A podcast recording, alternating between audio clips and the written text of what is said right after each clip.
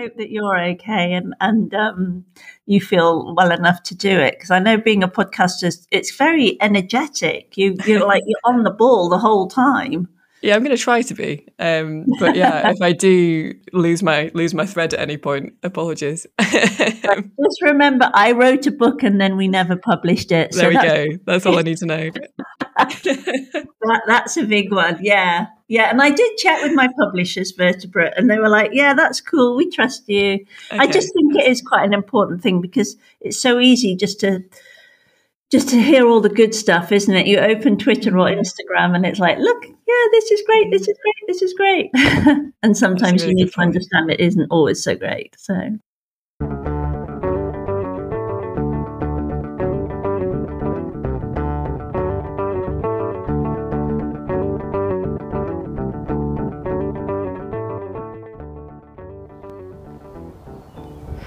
Hello, Emily here and you've just been hearing the voice of Jo Moseley, who's my guest in this episode.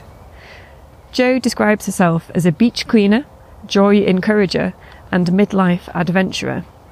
She does seem able to do an awful lot of things at the same time. So, as well as having a day job, she's also a writer, a speaker, and a fellow podcast host. I heard from Jo on Twitter at the end of last year when she was telling me about an unfinished book project of hers. This was her second book about stand up paddleboarding, and she made the difficult decision quite late on in the process to call her publisher and to say that she didn't think they should go ahead with the publication. I was really keen to talk to Jo because that was such a brave and unusual decision. And I think it's a really valuable experience to hear about because it shows that you can choose not to go along with something when deep down you know it doesn't feel right. Jo is now working on a new book, and I should say that if you're interested in reading some of her work, her first book is called Stand Up Paddleboarding in Great Britain Beautiful Places to Paddleboard in England, Scotland, and Wales. It was published in 2022 by Vertebrate, and it's done really well. Um, it became a bestseller and it was shortlisted for the Great Outdoors Magazine Book of the Year award. Before I got talking to Jo about her writing, we spoke about the extraordinary journey she completed in 2019. She became the first woman to stand up paddleboard coast to coast along the Leeds Liverpool Canal, which is a journey of 162 miles. Along the way, she was picking up litter and fundraising for the Wave Project and for the Two Minute Beach Clean Foundation. While she was doing that journey, Jo was also being filmed for the whole time. She made a film called Brave Enough A Journey Home to Joy with the award winning filmmaker Frit Tam.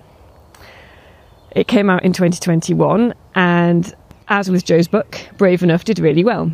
It had loads of sellout screenings, and it was selected for various film festivals, including Kendal Mountain Festival and Sheffield Adventure Film Festival. There are some links to the film and some other bits of Jo's excellent work in the show notes, so do feel free to explore those. And as ever, if you have an unfinished, abandoned, or private project that you'd like to talk about, or if you'd just like to say hello, please do drop me a line via email on unfinishing.pod at gmail.com. And I'm also on Instagram at unfinishingpod and on Twitter at truebagglerag.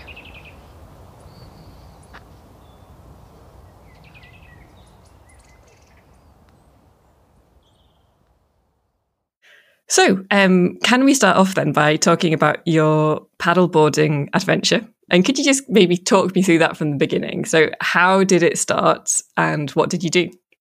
Yes, sure. Thank you. So, um, in 2019, I paddleboarded coast to coast or as close to coast to coast as you can get. so, that was from Liverpool to Goole along the Leeds Liverpool Canal and Aire and Calder navigation. So, 162 miles. I think 101 locks and a couple of hundred swing bridges.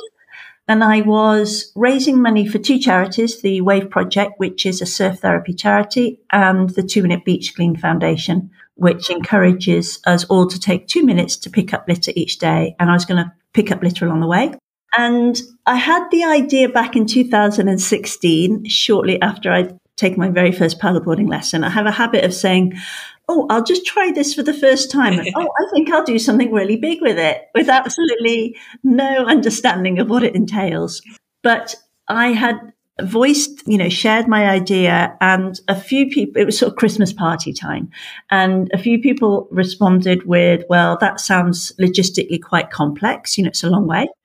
That sounds um, quite boring. They didn't know the area, but they thought they did, and happy to pronounce on it. And also, it sounds too difficult for a woman of your age, which, um, you know, I was only coming up to my 52nd birthday, which at the time felt relatively old, but not that old. And now I realize really isn't old at all.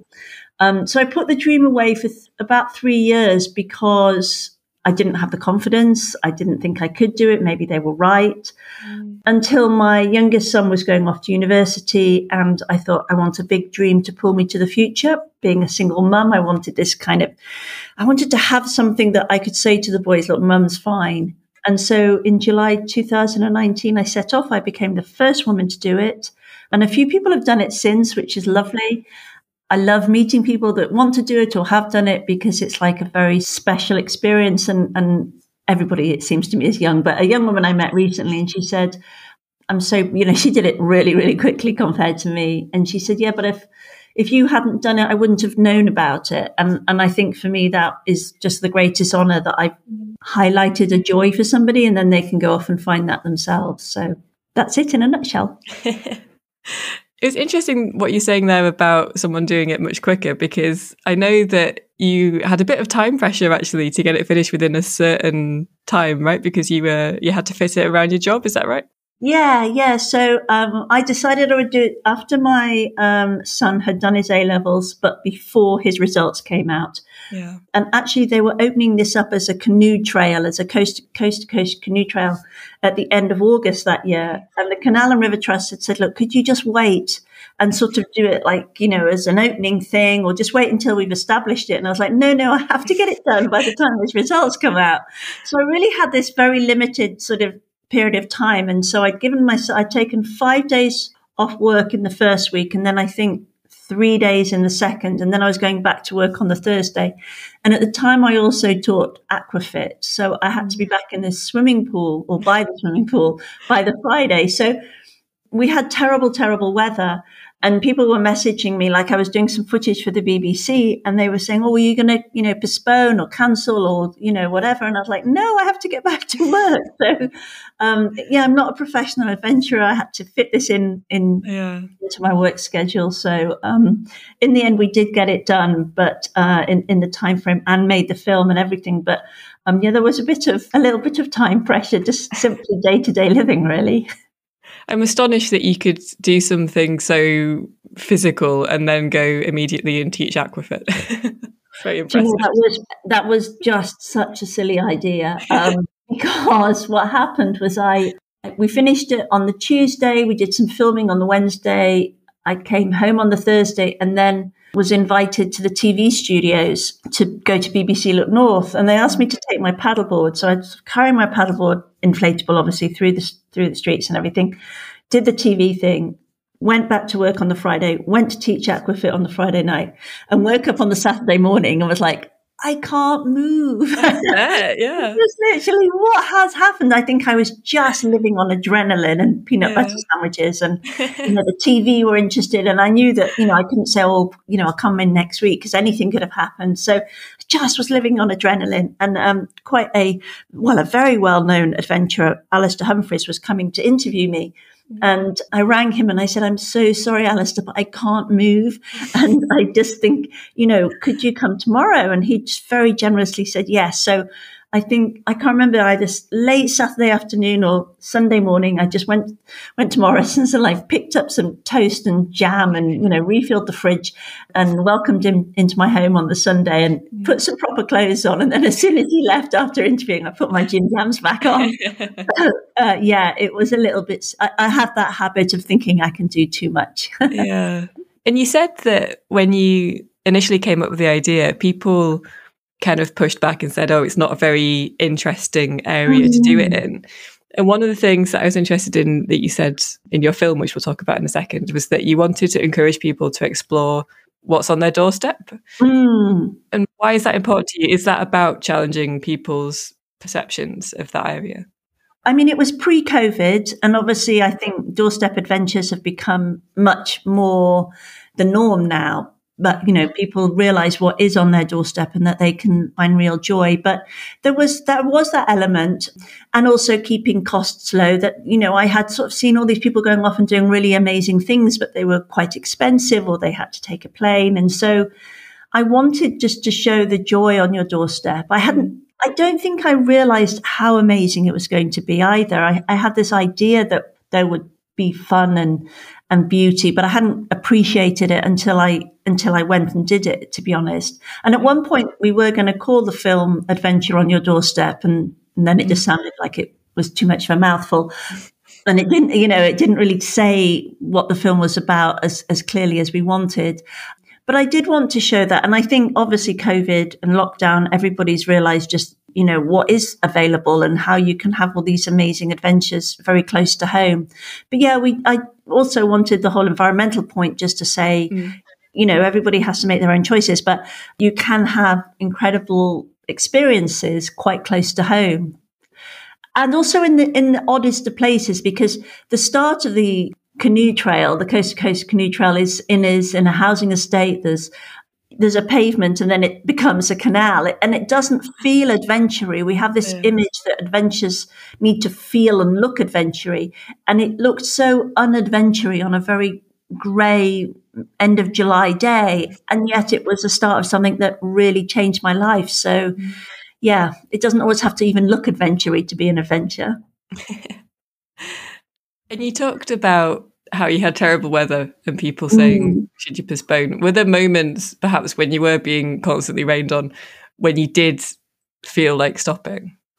Yeah, definitely. I mean, not whilst I was actually doing it because I think I felt like I'm just battling on, you know, and, and I'd chosen to put myself in this position and it was a real privilege, you know, that I could do it. And that, and one of the reasons that I did it was because, as I say in the film, a, a number of my girlfriends had died and only one of them had reached 50. So I knew that at 50, oh, by this time I was 54. So I knew that at 54 to be well and healthy enough to, to take it on was a real privilege. And I was lucky that, you know, I could take time off work and do this and that I had a board and, and all that stuff. So I knew all along it was a real privilege to do it and that I'd chosen to put myself in this position. I think the doubts mainly came at night, which is when my doubts really creep in and the sense of I'm so far behind my plan I don't know if I can do this, you know, that three o'clock in the morning stuff.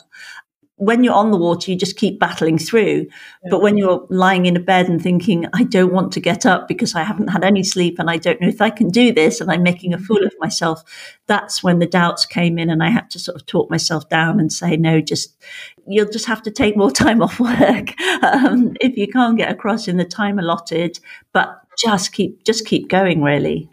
When you said there about the concern about being worrying about making a fool of yourself. Mm. Is that mm. a concern? Do you think that that came from the fact that so many people said you couldn't do it in the first place?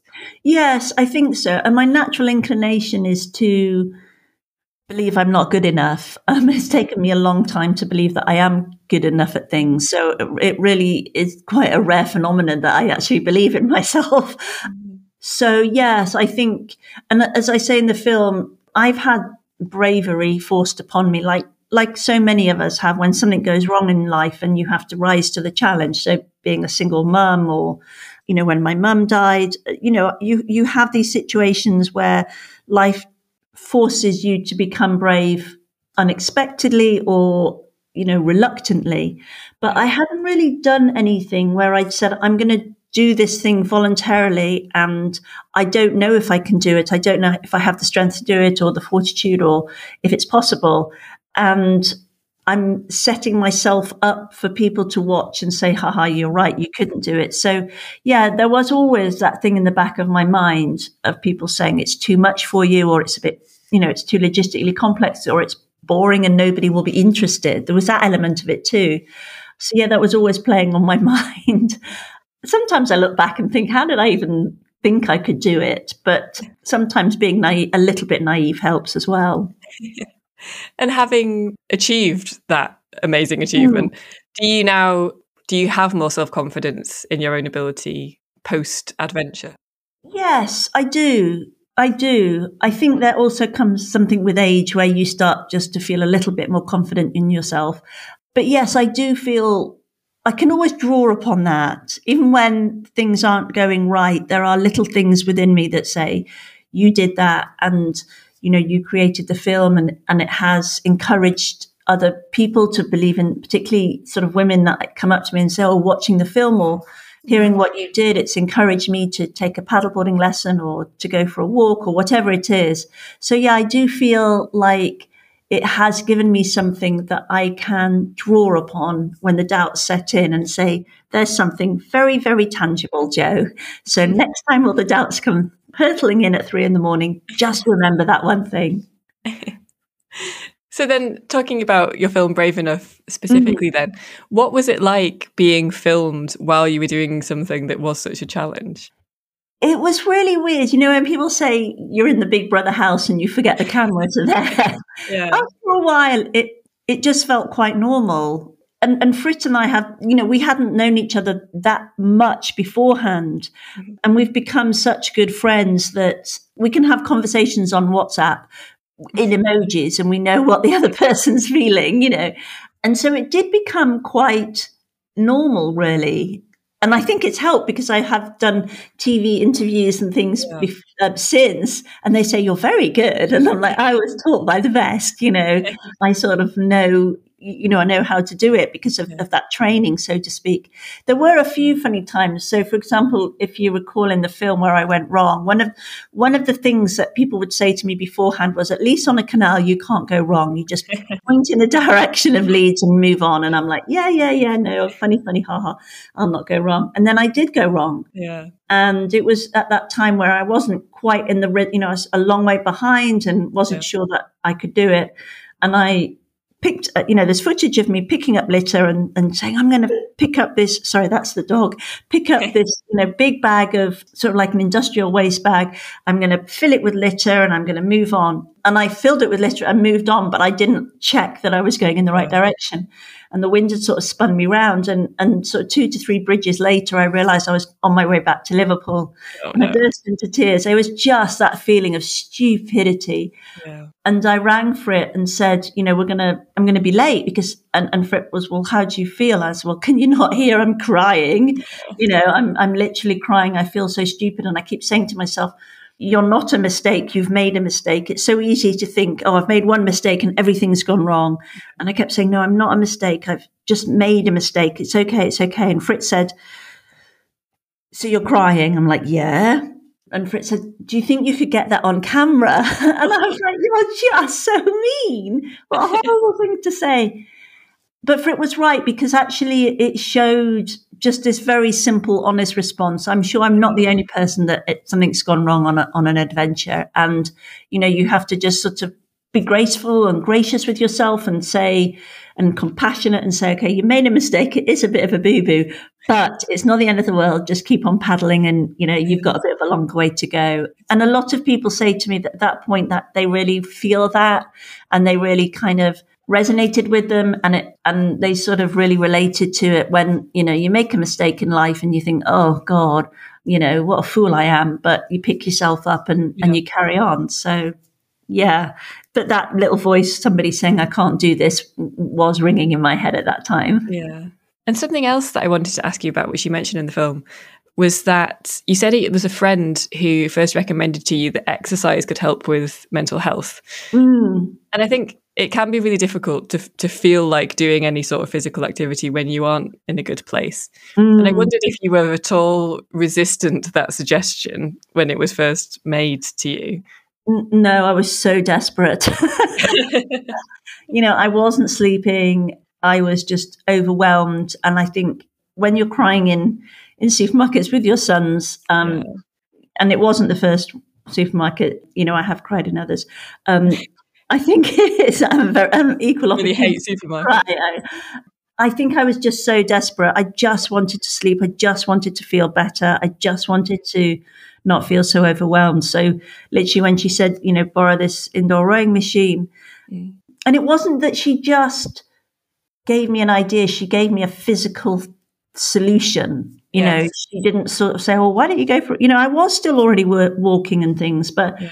I think I just needed something a little bit more vigorous, really. And you know, she gave me this machine, and it was like, "Well, have a go." So, and I'd heard it before. You know, I had heard it before, but at this point, it was I just wanted to sleep, and I think I think I thought, well, if if it makes me sleep, then we'll we'll address all the other things later. Yeah. But right now, I can't sleep, and I just feel like I can't function. Yeah. Um, I obviously still was. The, the, you know, the boys were still going to school, and I was going to my job. It just felt like I was really hanging on by a thread. Yeah, I mean, I guess that's speaks volumes in itself, doesn't it? If you were if you were going to work and your children were going to school, but that was you weren't able to do anything else, I suppose. Yeah, I always, you know, sort of joke with my friends about how you'd come in from work and you, you know, feed the boys, help with homework. I mean, they were teenagers, but there's still a little bit of, you know, encouragement going on. And, and then about eight o'clock, I'd realized that I hadn't taken my coat off because there's that sort of after school, after work, everything needs to get done. And then about eight o'clock, you think, oh, crumbs, I'm still wearing my coat. And yeah, so it just felt like there was nothing there was nothing of me. I was just running on empty the whole time, and Yeah. um, and obviously trying to look after my dad. And I'm not his carer or anything like that, but just you know being there for him really. And so far, we've been talking about some extremely impressive projects that you have completed. um, but luckily for me, you also have things that are incomplete. So, so I'm very grateful for that. and one of those is a book, uh, which was a follow up to your extremely successful first book, which was called Yeah. Stand Up Paddleboarding in Great Britain. So, what's the story behind that second unfinished book? What was it about? So it was a tips book. So I'd, I'd written the first book for Vertebrate. I'd pitched that in lockdown. I'd written it just after sort of May 2021. so traveled the country with my paddleboard, wrote the book, held my breath, and hoped that it would be a success. And, uh, you know, very gratefully, very thankfully, it has been. And Vertebrate had a series on 1001 tips. The series of these books was light-hearted and serious. So there was elements of really good practical advice and then some fun stuff too. And I was feeling like, great. I think this will be a great, I, and you know, I think it is a great book and a great book idea. And so I set about writing it at the same time as I was also, this book was launching and my anxiety did go off the scale. And I got to like, I can't remember how many, it's something like 1300. So I was way over. Mm. But something just within me felt like, A, it wasn't the right book for the paddleboarding community at that time. That's not what paddleboarders wanted. They really love travel guides. They want to know places rather than tips. And also paddleboarding it, itself was, had gone through a huge, a huge growth because of lockdown. And, Yeah. and so also I, it felt like the community was growing and, and I, it didn't feel like the book I was writing was matching that. I, I couldn't keep up with the growth really and different tips, but also it didn't feel like my, my writing. It didn't feel like me. I was trying to write in a way that didn't feel natural. And the places in the book where it felt natural, where it felt like the other book, they were they were there, but they weren't the bulk of the book. And and so I finished the book. So actually the book's finished. There is Okay. a book there. then I had a conversation and, and spoke to my editor, who's amazing, Kirsty. And and she and I remember because I think she thought, oh, we'll take the book and we'll turn it into something else. Don't worry. Mm. I remember sitting there in, in the car looking out over this expanse of, of the Wharfe Valley over Ilkley and the greenery and, and, and just saying, no, no, I really don't think we should publish it. And she was like, yeah, no, we can do this. And I was like, no, no, I really don't think, you know, and I was fighting for not producing something I just spent months and months on. And she was great. She was like, well, we've never, you know, people have handed manuscripts in before and we've decided they weren't quite right, but we've never, I'm sure she said this, you know, we've never had an author, um, particularly one who'd already written a book, Yeah. say, I've written a book and I don't think we should publish it. So it was quite a surprise, but, but also there's such great publishers that they also know that, particularly in this market, the author has to be behind the book. You can't just Yeah. publish a book nowadays and hope for the best, or or maybe you can if you're an amazing author, but as a first time author and a very, or second time author, but, you know, a, a relatively new author in a sure. niche market in a very competitive world, I couldn't just write it and hope for the best and, and not be behind it. And I just, it just didn't feel right. I know that sounds really silly, but it just didn't feel like it was the right book for the right market and I was the right person doing it. And so we didn't. yeah. Um, and I got myself, you know, I got behind the first book and it's done incredibly well and it's yeah. gone to reprint and I'm right now writing another book, like the proper second book and it feels like it's my words, you know, yeah. not my words, my voice. What's special about the first book is that it's not just like a travel guide of, you know, you put in here and then you turn left and these are the tides and this is where you have cake. It's stories. And I think that's where my strength lies in stories. Mm-hmm. And so this second book will be stories again. I mean, I mm-hmm. still have my doubts and anxieties, but this time I think I'm back on track. I just made a bit of a detour. I mean, that doesn't sound to me like a silly decision to make at all, but it does sound like it was probably quite a brave and a hard decision to make. Were you thinking about it a lot in advance before you did have that? Yeah. Again, three o'clock in the morning. I think it was the heart palpitations, you know, it was the anxiety and the, I think, you know, when your, your body almost tells you this isn't a good thing.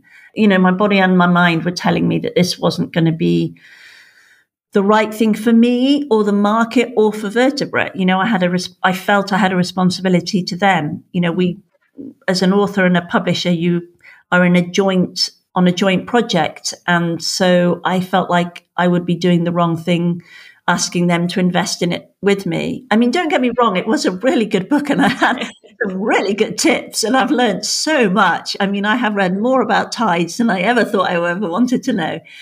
And I had some really, the other thing is I had some people give me some great tips too in areas that were specific yeah. to them. So I felt in a way, there was also an element of I was letting them down. So even though I knew deep down it was the right decision, there was also those elements of I've let people down. I've wasted people's time. I wasted my own time. You know, I was sitting there at the laptop and it was really sum- summery weather and I could have been out on my paddleboard, but instead I was writing about paddleboarding. You know, there was a lot that I was learning from this experience about life. So even though I knew it was the right thing to do, I also felt like I needed to go around and explain to people once the decision had been made that it, I just couldn't see it becoming a success and the right thing. And I didn't want them to be part of something that I didn't feel 100% behind. And so I had to go around, or not had to, but wanted to go around and thank everybody individually and say it's a commercial and a personal decision because it was a mixture of everything. It was, you know, so many elements into the decision. It wasn't, I didn't take it lightly and Vertebrate took it very seriously and mm. didn't just go, oh, okay, Jo, you know, we had a big discussion about it and I wanted to make amends. You know, I wanted not to leave people hanging and saying, "Oh, didn't I help somebody write a book once and she never got back to me?" You know, with my tip about you know adaptive paddleboarding or something. So I went round and sort of repaired things and made amends and apologized and thanked. And the response was lovely. I have to yeah. say, the response was just so kind. And, and maybe I'd like to think that maybe one day somebody makes a decision and thinks, that what Jo did helped them. I'd like to hopefully think that maybe I encourage them to believe that sometimes you have to make hard decisions yeah. that don't seem sensible on the face of it, but deep down you know it's the right thing. Hope so. Yeah. And I was going to say, I bet people really appreciated you going to all that effort to go around them individually and explaining the decision. It was a lot, yeah, because there were a lot of people I hadn't realized, you know. And actually, I thought of one last night. I thought, oh my gosh, she gave me this one tiny tip.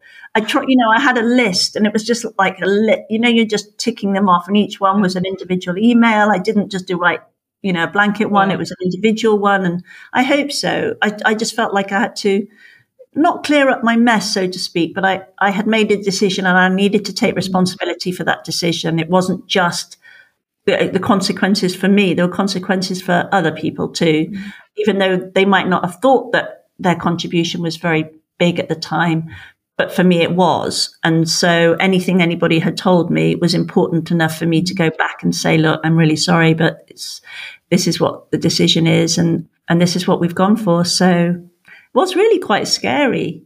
Because I'm not a very forceful person. Yeah. I'm very enthusiastic when it's all going well, but I'm not very forceful when it's sort of a bit harder. And I surprised myself by the level of confidence with which mm-hmm. I was able to make that decision and convey it to Kirsty, who was amazing and just brilliant. And that's why she's such a great editor. and you said to me in an email as well that making that decision taught you quite a lot. Could you tell me what it was that that it taught you? Yeah, it did teach me. It taught me to listen to my intuition and to my gut. You know, my gut was rumbling and just saying, "This is wrong. This is wrong. This is." Yeah, it did. T- it taught me to listen to myself. It taught me to, again, to back myself and to be brave enough. It, it's all the same themes as the film, really, in terms of backing an idea and backing your vision for something and backing when it doesn't go quite as you'd hoped and saying, no, I trust that this is the right decision here. And I do think it's the right decision. Again, it's those times where you think against all, you know, it doesn't seem rational to write a book, to spend months writing a book and then saying we shouldn't publish it. Yeah. But it was also, that it was the right decision. And again, it's listening to that little voice that says, just trust your judgment, trust that you have understood the community, the market, your writing, your skill, the what's right for you, what's right for the publisher. Just trust yourself. So, yeah, and I hope that I can use it as other examples where I have to say, trust myself, you know, mm. trust myself and, and trust myself to put some boundaries in place that I could so easily have just gone along with it. because yeah. I didn't want to let people, you know, I hate letting people down. Yeah. I hate letting people down. I, you know, I, I felt like I was a failure, but also not a failure at the same time and I could easily have just not sort of stood my ground. But yeah, lots of lessons, lots of lessons. And I hope that my sons, you know, they're 26, 22 now, that they might look back and say, well, you know, mum was going down one course of action. In fact, they're very good at this. My sons, I follow them sometimes. You know, mum was going down one course of action and and then she decided that wasn't the right way. So she backed up a bit and went down another one. And, and hopefully we can all do that. Because I do have a habit of just sticking with things long after I should have left them. So this, I guess, was a good example of actually moving on sooner. So that was unusual for me. And is it also about having confidence in your own strengths? Because you said a moment ago that your strength lies in stories. So was it to do with as well being able to say, actually, what I'm best at is elsewhere? Yeah, which when you're a writer, you know, I still I have a best selling book, but I still kind of think, oh, I'm not really a proper writer. yeah, there is a strength in sort of being able to know your own, what makes your book special. And, and the great thing is, I mean, we don't have many paddleboarding books. There's two coming out literally next month, mm-hmm. which is fantastic if you compare the body of literature for climbing or yeah. running or cycling or even wild swimming, we're still, we are at the, really at the foothills of our literature. Mm-hmm. We have so few. And so it, it's great. I have one style and they'll have other styles. And, and I think there's room for all of us. Mm-hmm. But I know that when I sort of hear what people say, I had one amazing review. A woman said, look, I will never paddleboard but I felt like I was on the board with Jo traveling the country. Mm. And I've had that a lot from people where they say it felt like I was with you in those moments where you slept on the beach or where you saw a dolphin and burst into tears or you saw a jellyfish. And there's obviously f- photography to go with it, which is lovely photography, but the words are what resonate and people say they, they feel like a, they were with us, and B, that it's something that they could try as well. And I know that's my strength. And I have weaknesses which I need to improve upon, but I do know that my strength is saying to people, come with us, yeah. come on the paddleboard with us. Let me tell you about what I saw. Let me tell you about the seahorses that were in Studland Bay, or let me tell you about this type of jellyfish, or this type of little blue flower that's found here, or the Kashmiri goats, or whatever. Let me take you with us on a beach as sun sets, and you can see Arran in the distance. And that I know is what my strength is. And it's not to everybody's taste, but it's been enough to enough people's taste for the book to sell out. So, um, so yeah, it's about knowing your strength and then also just kind of working on your weaknesses, which I'm trying to do in the second book. I mean, going with you to look at jellyfish and seahorses sounds fantastic. That sounds lovely. Thank you. Yeah. And I talk about the people as well. You know, I talk about who I met and what paddleboarding means to them and how it's contributed to their lives and what they do. And, and to me, these are all wonderful people that have become incredible friends. And now when I see their successes as they've gone on to do other things, it feels like we were just part of a very special time. And, mm. and I hope that I've introduced new paddlers to these paddleboarders from the sort of 2021 community and that we'll all grow together. Yeah. So it's, it's introducing people to friends and people who maybe they don't necessarily see in the image of social media and magazines or on Instagram and say, oh, she's like me, she's my age, or she's encouraging plus size paddlers, or you know, she's very much an environmentalist, or he is a, you know, a friend of mine, Craig, who's a firefighter, you know, high up in the fire and rescue service, and and yet goes paddleboarding for the way it de-stresses him. Mm. Yeah, I hope that I've introduced people to other people and they'll go, oh, they're like me. Maybe I could start paddleboarding too. And what does paddleboarding mean to you? Ooh, what does it mean to me? It means um, it's just an opportunity. I always say that I feel like a warrior, not a worrier. And as you can probably tell listening to this podcast, worry is my default mode you know, it, you know, my mum used to say, you'll worry about something even if there's nothing to worry about. And I, you know, I am very good at worrying. It is one yeah. of my key strengths, but it makes me feel like a warrior. It makes me feel confident. It calms me. It energizes me and it gives me those moments where I'll just feel I'm 50 meters from the shore and yet I feel like I'm in a little world of my own. I mean, I am often accused of living in a little world of my own anyway. Um, but this is literally a physical little world of my own, just bobbing around on the sea. It's brought great friendships. It's brought great creativity. I've learned so much. Yeah, it just makes me feel a little bit braver. Mm. And I think we all need that in life. If it's okay with you, I'd like to move on now to talking about a few of the other things that you mentioned to me as unfinished experiences. Yeah. And the first of those is the impact of miscarriage. Um, just to check, are you still okay to yeah, about that today? Or, yeah, yeah, I am. Okay. Definitely, definitely, yeah. Thank you. So I don't have children mm-hmm. and I've never tried to have children. So I, I can't really imagine, I don't think, what that experience must be like. But mm-hmm. could you mm-hmm. tell me what the impact of it has been for you? Yeah, I mean, I talk about it because people still say it's a taboo, but mm. my miscarriages was sort of 25 plus years ago when it really wasn't, you know, spoken about. And I had not had no clue that so many women have miscarriages or the impact it can have on them and, and their relationships. Mm.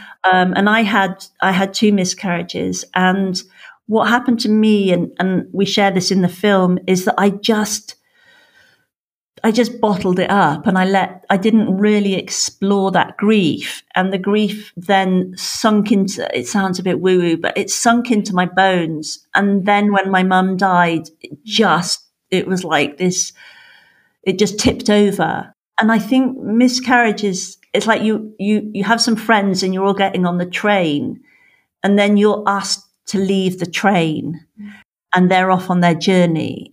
And you're just standing on on the side on the train station and they're going off on this adventure and you're not. And it's and it's a very like somebody once sort of said it's like being sort of ejected from your own life and it is because you, you you can't help. Well i couldn't help mm. but start planning and start thinking. And you know um, with my first miscarriage i'd already had one my eldest son henry and and and and so I sort of knew the process. I knew what was the expectation at the end.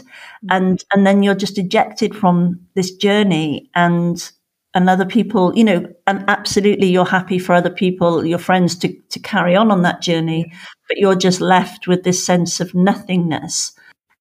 And, and so for me, it was like it took me a long time to give myself permission to grieve yeah. Really. Um, because to a certain degree, so many, and I don't know what the statistics are now, but so many women do experience them, them and Yeah. so many couples are in that same position. But, you know, we didn't have social media, we, we didn't have support groups. You know, it was like you just sort of buckled up and got on with it. So you kind of found out other women did, and you found out other couples were grieving, and Yeah. you found out, but you then didn't, I didn't really have any sort of support network. So I just got on with it. And then I was lucky enough to have my second son. And then I had another miscarriage. Um, and so for me, I think it was just, there was never really any opportunity for resolution. Yeah. And then when mum died, um, I was just so incredibly fortunate.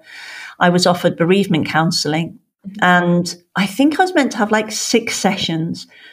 And I think on session five, I said to the gentleman who was just so lovely, I said to him, we haven't talked about my mum.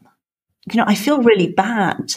We haven't talked about my mum. We spent five sessions and we still haven't got to mum. And he was so good. He said, We're just excavating the grief that is within you. Um, and that was the miscarriages, that was divorce, um, all sorts of different things.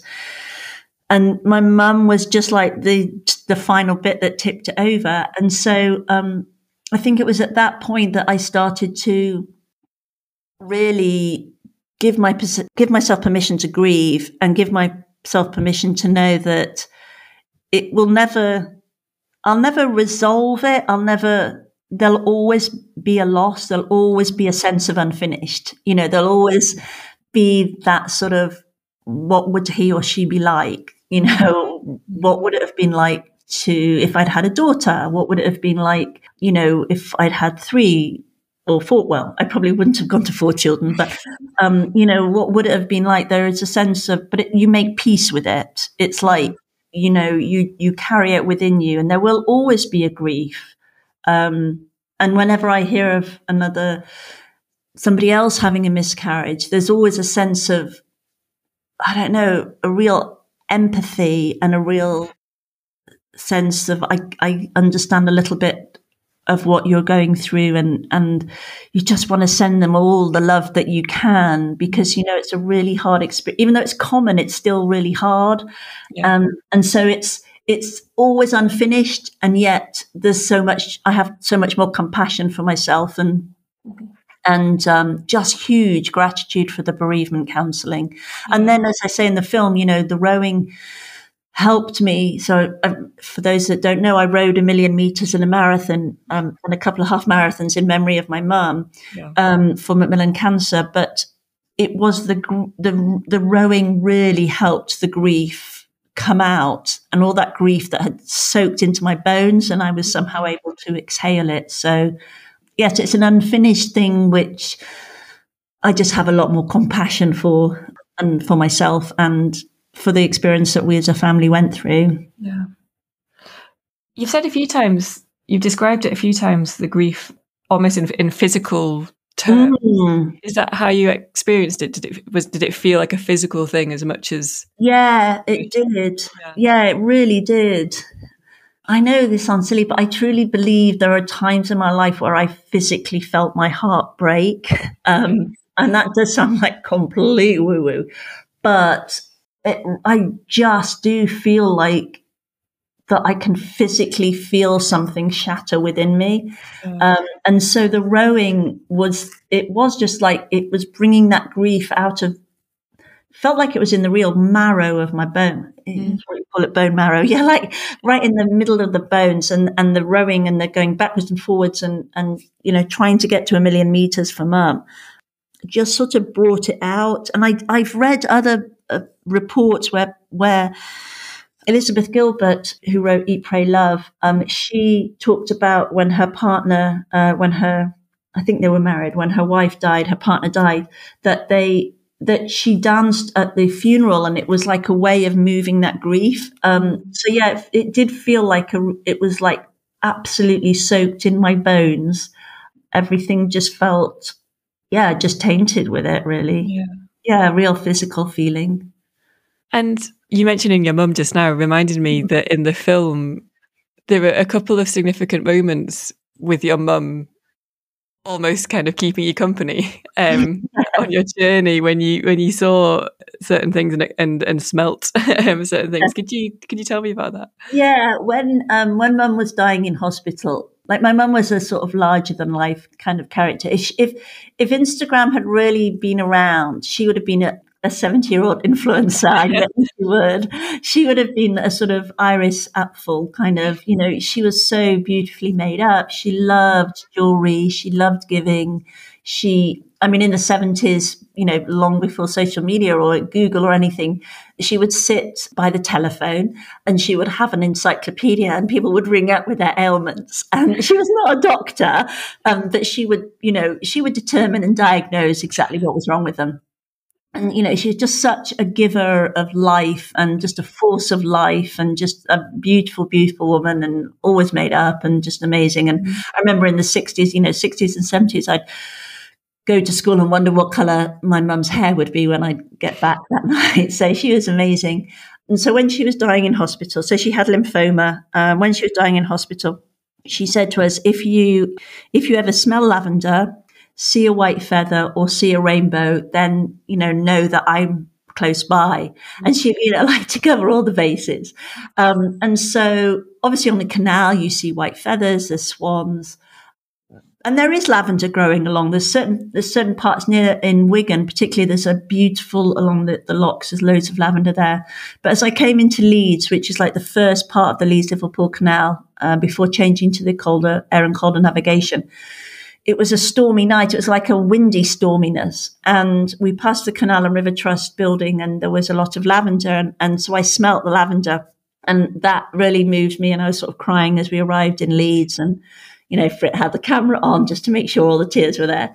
Um, and then, and, and my eldest son has a lavender tattoo. And, you know, so I was just thinking about my boys and, and thinking about my mum and, and then as we arrived in Goole, um, it had been a really beautiful sunny day. The wind had been behind us. I had washed my hair. I'd put a tiny little bit of makeup on and I was like, you know, I'm going to arrive in Goole and just have some lovely photos taken. And, you know, I'm going to have finished this. I'm going to have got the 162 miles. And just before we arrived in Goole, the heavens just opened and it just poured down like poured like a bucket.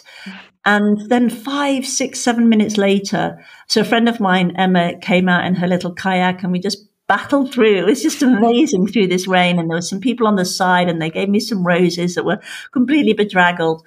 and just honestly, I looked like one of those Olympic champions, but just somebody pouring a bucket of water over her. And and then this rainbow came out, um, and it was a very faint double rainbow, but this one bit of it was just extraordinarily strong and bright and vibrant. And I just couldn't believe it. I, I could not believe that, you know, the weather forecast hadn't said that. This was not expected, and it had been so sudden. And and it was a rainbow and there's sort of pictures of me just trying to hold back the tears and and my dad was there and he sort of said did you see the rainbow? And i was like yeah and he said i think it's your mother. And i was like i think so. Um, it was extraordinary. Uh, you know just it was like she was there um, I mean, she was not really into sporty things either, so she'd have been a bit like, "Well, get yourself home, have a nice cup of tea."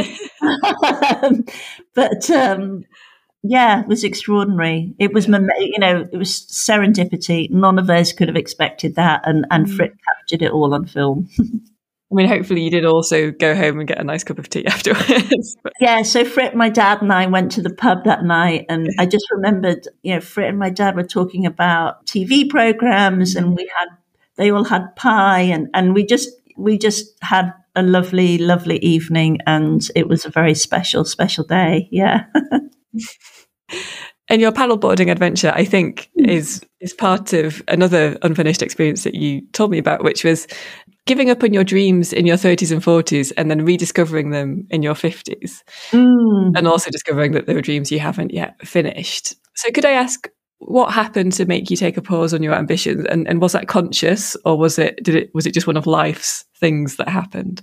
It was just life, you know, it it was just life happened and I just kind of got on the sort of train of life and, and just, and I still, I guess, was part of that generation where you sort of felt like your needs became secondary and then children come along and, and there's just no time to sort of you're just too exhausted to think otherwise. I mean obviously i have two sons who i adore and i'm incredibly proud of. So if all i look back on for those 30s and 40s and say i have two sons that i love i'm incredibly grateful and a very very fortunate person but a lot of my dreams you know, I had ideas and I would just sort of put them to the side. And yeah, it's just, you know, my generation was not encouraged to put our dreams first by any means. Um, and I think that's why so many women in their 50s and 60s suddenly go, wow, it's time. You know, yeah. the children are a little bit older. They still need us, but not on a sort of daily basis uh, or in a different, certainly in a different way, we can go out. And that's why there's so many women in their 50s and 60s, sort of in their prime, just doing stuff because we just want to make the most of it. And we've got a lot of experience to draw upon. But yeah, it wasn't a conscious decision. It's just life battered away at me and, you know, chipped away at my confidence, really. As I said, a number of my girlfriends died, and you, I just realized that life is just very short and very precious. And if you have the spark of a dream, then you should, you know, owe it to yourself just at least to get yourself to the start line. I think sometimes just getting yourself to the start line of anything is half the battle. And then once you're there, it's like, right, let's just crack on now. And it's look lovely. And I'm very fortunate that I have the chance to, you know, fulfill some of those dreams now. And there's so many things that I'd like to do in the future. And did you have, was it a quick sort of revelation about getting back to fulfilling your, your own ambitions or was it a, a gradual building in confidence, a slow burn as you decided oh, slow burn. Yeah, slow burn. I'm, you know, when people say they have these aha moments, I'm like, oh gosh, how do you have them? I think for me, it's more like the author Brené Brown talks about like, it's like a string of, she calls them twinkle lights, but like fairy lights. Mm-hmm. And for me, it's like these tiny little lights that happen. And then you go, oh, maybe I could do that. Oh, I get that. Or, and then they just sort of build up and then you suddenly look around and you have this garland of light that's again this sounds really woo woo but it's like you have lots of little lights and they're leading the pathway to your future. But yeah. for me it's not one big aha moment. I never have like one. I just have these little ones that go oh okay so it's okay to put myself first. Oh it's okay to spend time on myself. I'm heartbroken that my friend has died. What can i yeah you know, I can never bring them back, but can I honor their memory? Can I honor the vitality in life and creativity they had? What can I do that in some way honors them? And then you have these little lights, and then suddenly you look up and there's a lot of lights, and they're leading you to a, a, a pathway that you had not experienced or expected. So there are lots of little moments that you just sort of build upon, and then you look back and go, ah, okay, that makes sense now. That's a very lovely image. and what is the next light on the string? What are your future plans? Um, so, this new book about the Lake District, which I'm really mm. enjoying, and just getting the chance to read a lot about, and then paddleboard in the Lake District. I'd like to do some more walking and hiking and camping and sleeping under the stars and and I also decided last night I'd like to go interrailing again. Um, I went interrailing when I was 18 with a girlfriend and uh, after we did our A levels. And I just I can't remember something flashed up on my Instagram about traveling on a train and I thought that would be so good just to go a month's interrailing as a you know so I'll be 60 at the end of next year so um, at the beginning of the year, I want to go with a, an organization called Gutsy Girls, who are lovely, and they do um, cross country skiing and snowshoeing and dipping in icy, icy water. So I'd like to do that at the beginning of next year, and then at some point, I'd like to go in the next couple of years. I'd like to do a lot more sleeping under the stars and a lot more hiking and some interrailing. I just think it'd be just really fun to go back as an older woman and just sort of yeah, just experience it. I'm sure it'll be very, very different yeah. than as an 18 year old. But yeah, so there's lots of things like that. I think just doing a lot of things close to nature, definitely. I just love that sort of feeling of going off somewhere, really, and seeing what where it takes me.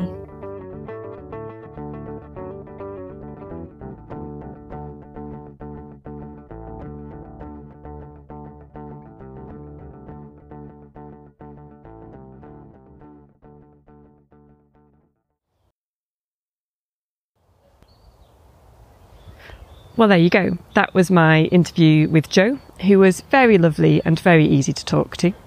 A big thank you to her for joining me, especially because when we spoke, Jo was still recovering from a nasty bout of the lurgy, and especially because she was willing to talk about some difficult topics that I do think other people will benefit from hearing about. I wanted to mention as well, because we forgot to talk about it in the interview, that one of the ways Jo is saying thank you to the people who shared ideas with her for her book is to write a column in Stand Up Paddleboarding magazine. The first column came out last week, and there's a link in the show notes for you to have a look at. As you'll have picked up from the interview, Jo is very modest and very self effacing. But I think the very many different aspects of her work and how she conducts her life are inspiring in lots of different ways. I think, in particular, it is wonderful to have someone like her being so visible in the world of the outdoors. There are so many barriers to young girls taking up sport and exercise, and there are so many barriers to women in general being active at various different points in their lives. And having people like Jo around, I think, just makes it so much easier to go bollocks to that. I'm going to go outside and do something fun.